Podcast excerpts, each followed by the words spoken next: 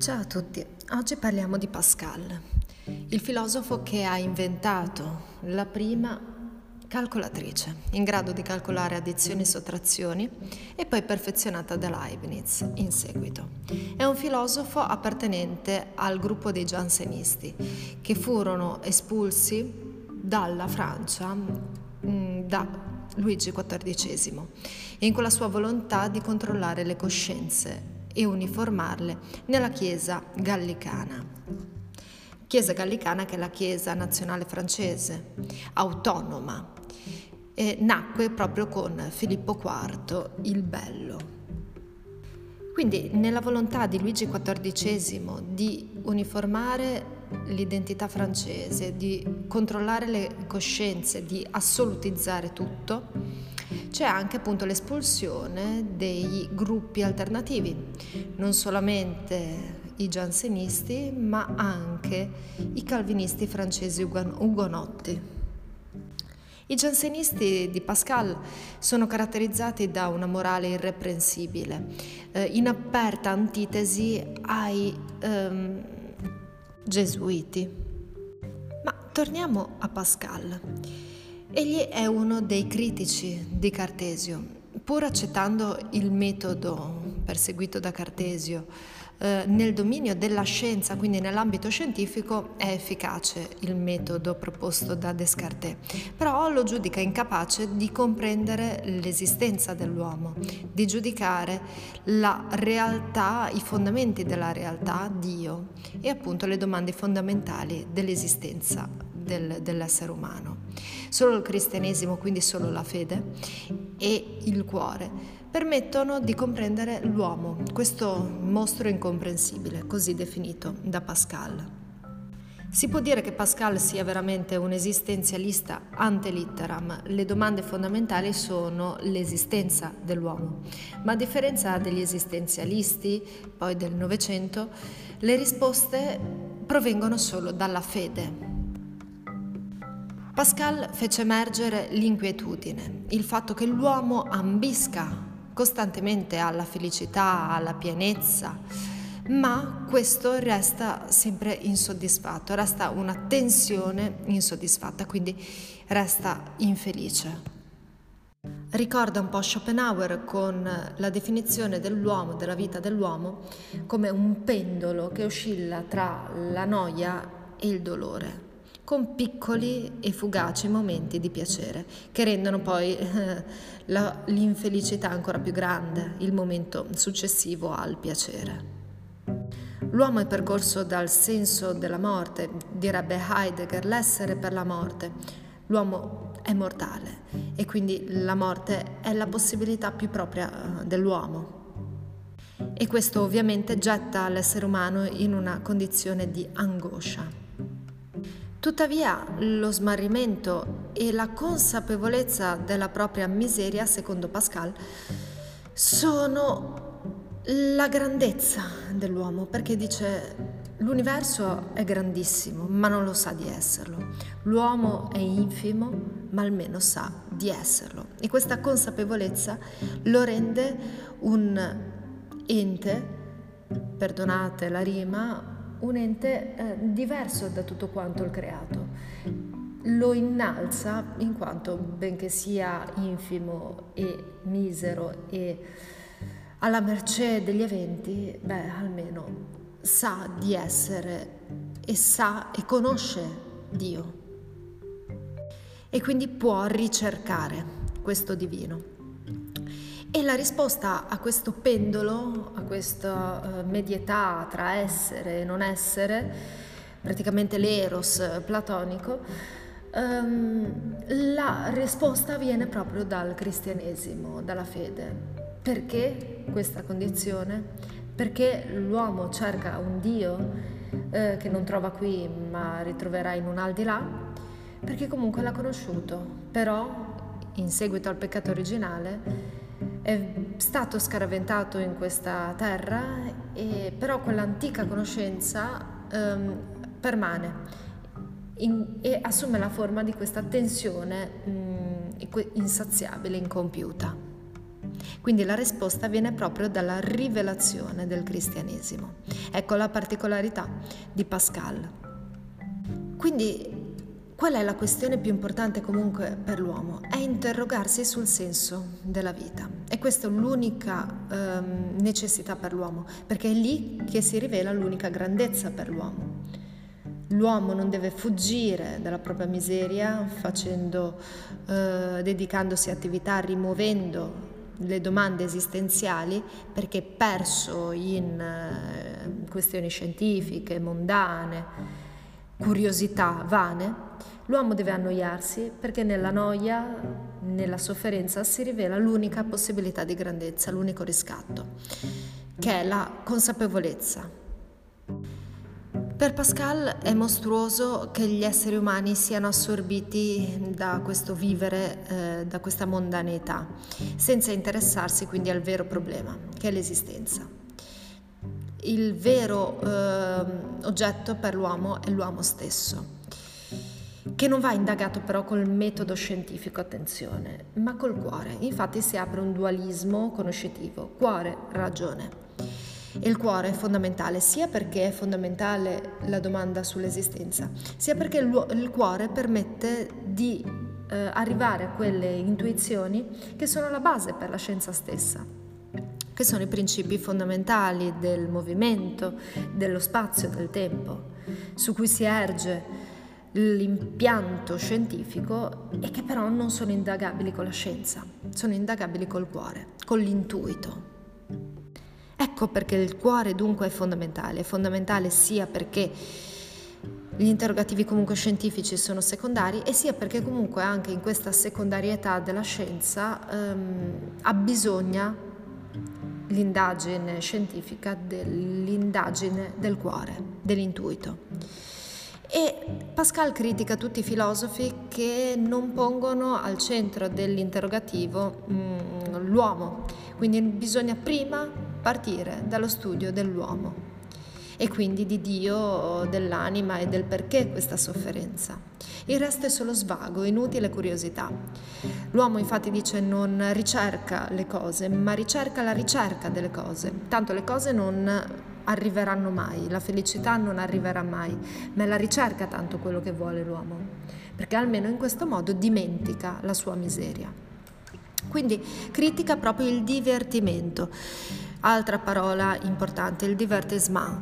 Il riferente di Pascal è eh, sempre il miscredente comunque, perché tanto il credente crede già. Il divertimento, dice, è oblio e stordimento di sé, perdita in questa molteplicità delle occupazioni quotidiane. È praticamente eh, quel edonista di Kierkegaard che si perde in queste scelte molteplici, in queste occupazioni, questo intrattenimento. Infatti il divertimento è fuga da sé, dal vero, uh, dalle vere domande esistenziali. Uh, quindi questo lavoro compulsivo o anche l'usus, ma anche la guerra stessa, sono ricercate non per altri fini, ma per loro stesse, per la dimenticanza, l'oblio che generano.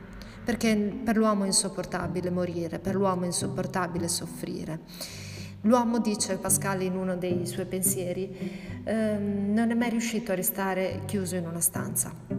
E questo può eh, aprire un parallelo con la situazione del Covid. Noi non riusciamo a stare chiusi in una stanza a domandarci di noi stessi. Noi dobbiamo fare, fare, fare per perderci e dimenticare di noi stessi, che soffriamo. Dice Pascal, è nella noia che si sente il nulla che è l'uomo, ma è nel nulla dell'uomo che si dispiega l'unica sapere possibile, il sapere di non sapere socratico. Noi siamo un po' più del nulla proprio perché ce ne rendiamo conto, altrimenti saremmo come tutte quante le altre eh, cose di questo mondo, finite, mortali, deperibili. Noi però abbiamo qualcosa in più e si rivela proprio quando ce ne rendiamo conto, altrimenti se noi ci disperdiamo nelle cose, diventiamo cose come le altre, incoscienti. Quindi altra parola eh, cardine è la noia. La noia ci proietterebbe nella nostra miseria, facendoci cercare mezzi più solidi per uscire da essa, che è il nostro cuore, la ricerca di Dio e la, e la risposta della rivelazione. Quindi divertimento criticato, noia che va invece ricercata. Infine appunto i limiti della scienza, la scienza che diventa un'altra occasione di fuga e eh, si inverte quindi l'ordine della priorità. Prima viene l'uomo e la ricerca del senso dell'essere che è possibile solo attraverso comunque l'intuito e il cuore, e la scienza invece che avviene eh, come curiosità vana secondaria. E comunque anche la scienza, ripeto, si basa su eh, fondamenti, principi fondamentali dello spazio, del tempo, ma anche della ragione stessa, che cosa sia la razionalità, che non sono indagabili tramite metodo scientifico, bensì sono indagabili tramite il cuore questa facoltà intuitiva che si sente, lo spazio si sente, non si percepisce. Quindi i principi primi sono indimostrabili. La base del ragionamento scientifico, spazio, tempo, movimento, estensione, eccetera, sfuggono dal ragionamento stesso. Infatti non si può uh, regredire all'infinito, uh, non si può dire che ogni cosa eh, ha una causa, un'altra causa prima, un, una causa del movimento. Allora ci si arresta a quelli che sono dei termini primi. E i razionalisti, per esempio, non sanno fondarli, gli scettici non sanno confutarli. Sono evidenze solo intuitive che si intuiscono, si sentono, non si possono dedurre, non si possono esperire. La scienza si basa su un atto di fede, la scienza si basa su principi primi che sono metafisici. Infatti sono al di là dell'esperienza. E non si possono dedurre dalla ragione come pretendono di fare i razionalisti, perché la ragione non li può dimostrare, si intuiscono il dualismo appunto ragione-cuore corrisponde al dualismo spirito di geometria e spirito di finezza. Il problema primo comunque resta l'esistenza dell'uomo, però anche i problemi cui risponde la ragione, quelli scientifici, abbisognano di un fondamento metafisico che è indagabile solo con lo spirito di finezza o con il cuore, con questa comprensione intuitiva, quindi un'empatia un qualcosa che si sente. Una frase famosa di Pascal è il cuore ha ragioni che la ragione non conosce. Quindi il cuore ha delle motivazioni, degli oggetti, dei metodi che la ragione assolutamente eh, non può cogliere perché c'è un dualismo e quindi una separazione. Lo spirito di geometria è la ragione scientifica e ha per oggetto le cose esterne e gli enti matematici. Lo spirito di finezza, che è il cuore, ha per oggetto l'uomo, ma anche i principi primi e si fonda sul sentimento e l'intuito, quindi si sentono questi oggetti. Le cose di finezza si sentono, non si vedono, come il bello di Kant, non si possono fare sentire agli altri perché è una cosa a cui si partecipa individualmente. Non sono dimostrabili perché la dimostrazione è quantificabile. La scienza a partire da Galileo è intersoggettiva, quindi pubblica, perché si fonda su una misurazione, l'esperimento, e anzi va resa pubblica, perché anche altri devono verificarla. Ma i sentimenti, l'interiorità, non sono esprimibili, ognuno li sente individualmente e quindi non si può fare scienza di essi. Lo spirito di finezza quindi sente immediatamente, senza discorsi, non c'è una mediazione, mentre la ragione ragiona intellettualmente, il cuore comprende intuitivamente. E di nuovo è il cuore che fonda l'intelletto, quindi viene prima è un, po', un polo precedente sia di importanza sia cronologicamente. Sente, intuisce che ci sono quindi questi tempo, spazio, numeri infiniti primi. Quindi non si possono dimostrare ma si intuiscono perché c'è un cuore che funziona secondo quei criteri. Altra frase nota è il fatto che l'uomo sia una canna ma pensante, vuol dire che è una canna, quindi come tutti gli altri enti, posto alla mercé dell'universo, la più fragile di tutte, molto più fragile di altri enti come ad esempio un masso. Ma a differenza di tutte le altre cose, ugualmente finite e deperibili, lui pensa. Quindi, nella dignità del nostro pensiero e nella consapevolezza di noi stessi risiede il motivo per elevarci, la nostra grandezza e quindi l'uomo a differenza delle altre cose è comunque finito, ma almeno sa di esserlo. Quindi bisogna soffrire, star chiusi eh, nella stanza, annoiarci, rifugire la ricerca vana delle cose, perché solo attraverso la consapevolezza di questa finitezza c'è la possibilità di essere grandi. Quindi la filosofia non risolve il problema dell'uomo e di Dio, è il cuore che lo risolve e la risposta unica proviene dalla rivelazione, quindi il cuore sente, sente questa grandezza nella consapevolezza di essere infimi, sente Dio ma la risposta proviene solo dalla rivelazione. Quindi perché viviamo in questo dualismo, in questo pendolo tra grandezza, tra ricerca di Dio, impossibilità di conoscerlo, ricerca della felicità, ma impossibilità di eh, congiungerci ad essa? Perché la felicità l'abbiamo conosciuta, Dio l'abbiamo conosciuto. Si diceva a partire dalla scolastica, ma anche Cartesio, non mi cercheresti se non mi avessi già trovato.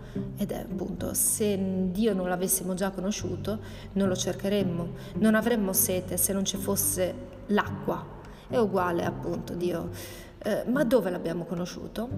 La risposta è in quel paradiso dell'Eden ehm, quindi rimane quella, quell'antica reminiscenza, quella, quel ricordo di Dio che però è impossibile da raggiungere perché abbiamo peccato, quindi quel peccato originale è la risposta di, questa, eh, di questo pendolo. L'errore della filosofia è aver sottolineato o la grandezza, quindi l'essere pieno, la ragione, o la piccolezza, gli scettici che appunto eh, rifiutano eh, di sapere. Lo scetticismo finisce nel, eh, nel, dubbio. Invece la grandezza dei dogmatici eh, pretendono che l'uomo possa dedurre tutto da sé. Mentre la vera essenza dell'uomo è la compresenza tra grandezza e miseria, la canna pensante.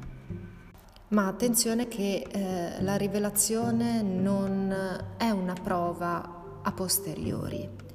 Infatti dice eh, in uno dei pensieri, io credo nonostante i miracoli. Quindi i miracoli anzi mi porterebbero lontano dalla credenza.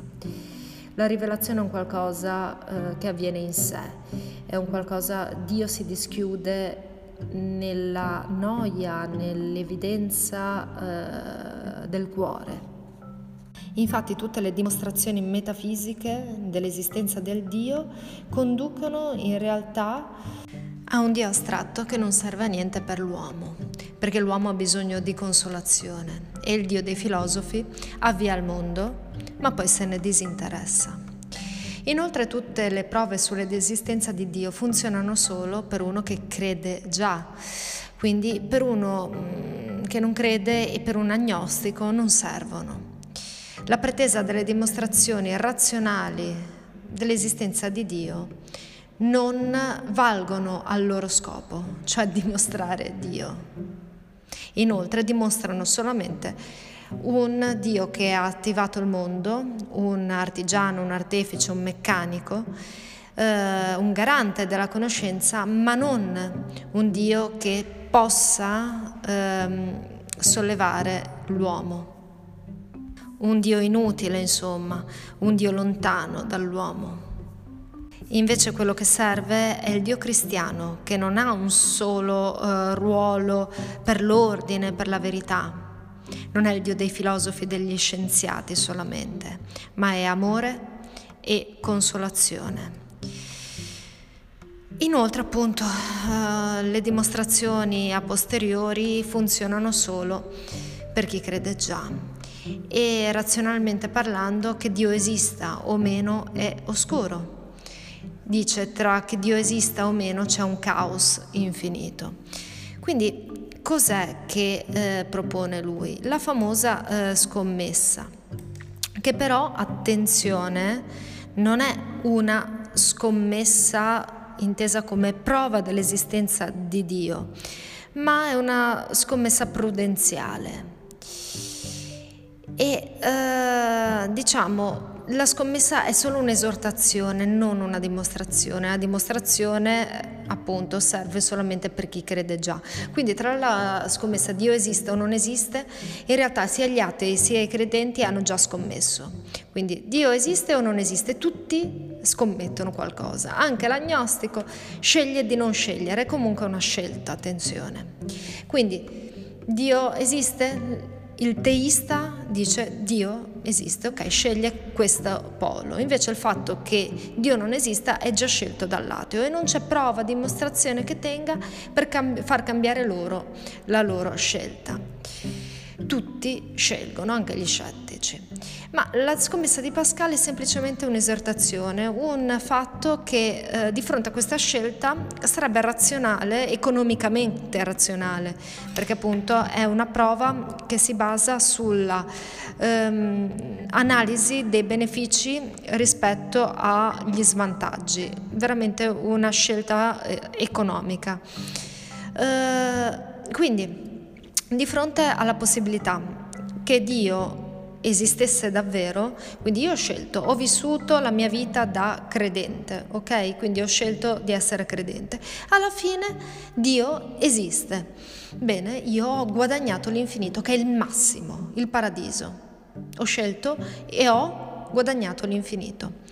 Se invece alla fine Dio esiste, ho scelto una vita da ateo, quindi ho scelto la mia vita in questo modo, ho fatto una vita da ateo, da miscredente, arrivo alla fine Dio esiste. Cos'è che succede? Ho perso tutto. Quindi ho preso eh, una scelta sbagliata perché ho perso l'infinito e ho guadagnato, tra virgolette, il, il male più infinito, quindi l'inferno. Ho perso tutto. Invece nel caso in cui alla fine Dio non esistesse. Se ho vissuto da miscredente, alla fine non ho vinto né perso nulla, perché tanto Dio non esiste, muoio e eh, non c'è niente. Invece Dio non esiste. Ho vissuto da credente e ho vinto comunque qualcosa in questa scelta. Ho vinto una vita buona perché secondo una vita di carità, di fratellanza, di amore. Una vita cristiana è una vita comunque buona secondo dei principi etici che mi permetteranno di essere ricordato come un buono. Quindi in ogni caso la scelta migliore è essere credente, perché in tutti questi quattro casi, nel caso che esista o non esista Dio, il credente ha guadagnato o tutto quanto, l'infinito, o ha guadagnato comunque una vita buona. Il miscredente invece in ogni caso o non ha perso niente, o comunque ha perso l'occasione di aver vissuto una vita buona e di essere ricordato da buono, o nel caso Dio esistesse, avrebbe perso tutto, avrebbe perso l'infinito. Quindi prudenzialmente la scelta migliore è quella di vivere da credenti, perché in un caso o nell'altro si guadagnerebbe sempre qualcosa, invece il miscredente perderebbe comunque qualcosa e perderebbe l'infinito nel caso esistesse. Quindi il ruolo della filosofia nella, e della fede cristiana, infine. La metafisica non è indagabile con la ragione, col metodo, e quindi Dio eh, e gli oggetti della finezza vanno indagati solo col cuore e la filosofia eh, deve essere solo consapevole di questi limiti qui. La filosofia eh, è fondamentale perché deve lasciare insoluti i problemi umani e quindi deve rappresentare uno stimolo per ricercarli con un'altra facoltà, che è il cuore. Quindi la ragione senza la fede vaga nell'incerto, vanno accordati per più ragioni. L'unica filosofia possibile è la metafisica quando si rende consapevole dei limiti. Quindi la filosofia metafisica non deve dare risposte, ma deve fermarsi e deve lasciare procedere il cuore e la rivelazione, quindi la fede cristiana. È solo il cristianesimo che risolve il problema dell'uomo, che è se stesso e che è Dio, e lo risolve attraverso la spiegazione del peccato originale. Quindi l'uomo è decaduto, sente quella nostalgia dell'infinito che aveva preso nel paradiso terrestre e ora non lo può colmare a causa di quel peccato.